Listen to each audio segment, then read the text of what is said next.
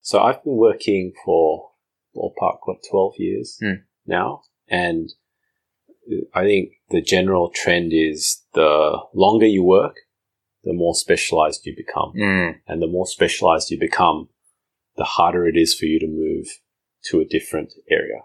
Gotcha. That makes sense. That Um, makes so sense. if you, I think it's important early in your career to find what you want to do, um, and then progress in that.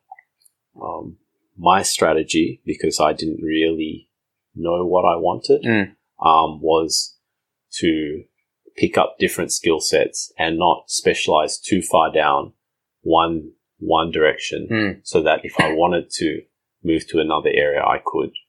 And Ah. and also I think that helps with um, getting a broader set of skills, Mm. which is usually very useful when you want to progress into s- into a management or senior Sure. management role. Sure, sure.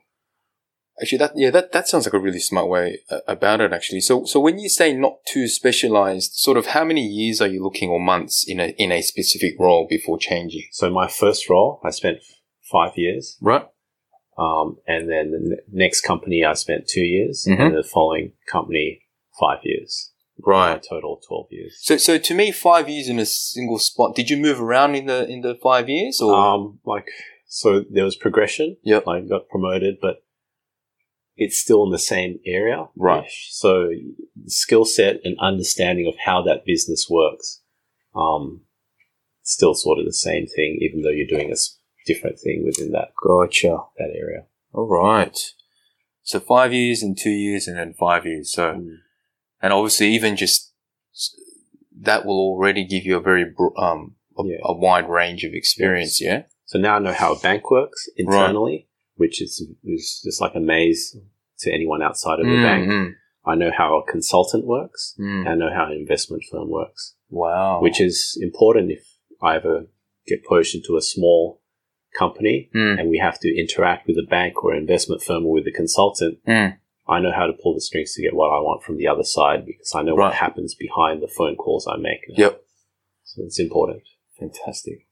Right, because I mean, for me, before I even had this conversation, I mean, I've been talking to you for forever, Yeah. and obviously, you know, when we're with our mates and stuff, we're not going to sit down and talk to this level of detail about this No. thing. So, um, I, it's actually really cool that uh, this this sort of stuff is being explained to someone because it's very rare. Because I don't know, many of us people who don't work in the financial industry, the moment we start hearing like these key finance, specific, like commodities, risk, exposure, hedge hedge funds, our brains just switch off Mm. and we're like, uh, no idea. But um, the fact that we could delve into that a little bit more and, and make a bit of sense of it, that that actually is very cool. Um, all right, so okay, cool. So obviously, risk management no, mi- risk management has been your thing. Mm. Now, and he- and here's the problem when we talk to people, especially when we're trying to work out what we want to do for a career. You you hear all these generic terms, and risk management being one of those. Um, it's it's obviously you've sort of explained what that means a little bit more. But then if we take that a step further, risk analysis. What is that? Is that is that is that reading reports? Is that doing maths? Is that talking to people? What what actually is is risk analysis So there's different ways of for you in your Yeah. context? Well, there are heaps of different types. Um, and so there are risk guys who just sit and deal with numbers all day. Mm. And then there are risk guys who just talk to you Mm.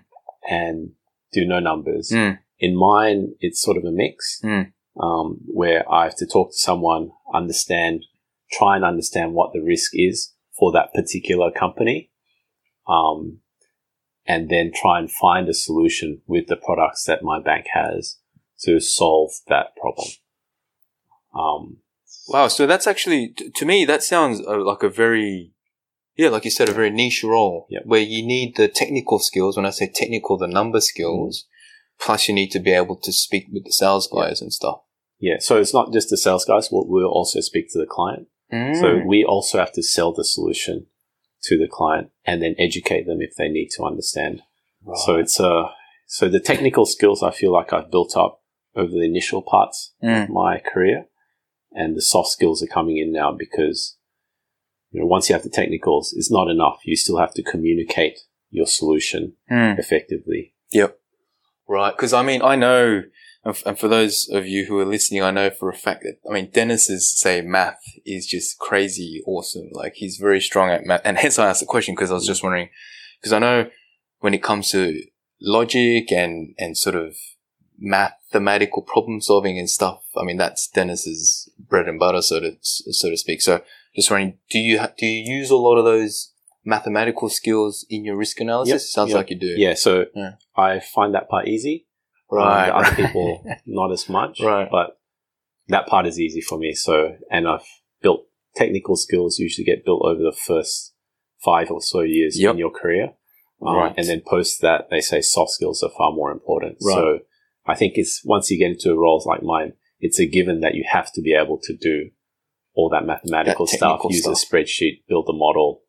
Um, yeah. Actually, that's a good point. So a lot of your math is, are we talking scribbling formulas and stuff on a piece of paper or is it all done in Excel or something I- else? It's mostly done in Excel. Sometimes when I brainstorm, I start writing stuff on on a notepad, but mostly in s- Excel.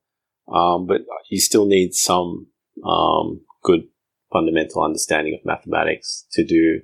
Let's say you want to build a model to run a simulation. Right.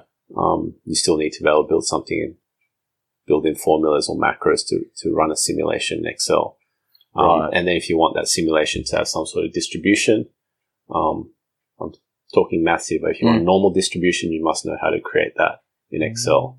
Mm. Um, so Right. So obviously Microsoft Ex- Excel skills are just, uh, fundamental Yeah. to, to, I I think it's not only your role, I guess, but in, in, uh, across the financial industry, Mm. every person I, I, I talk to, it, Excel always somehow comes Yeah. into the conversation. So, so, all right. Excellent.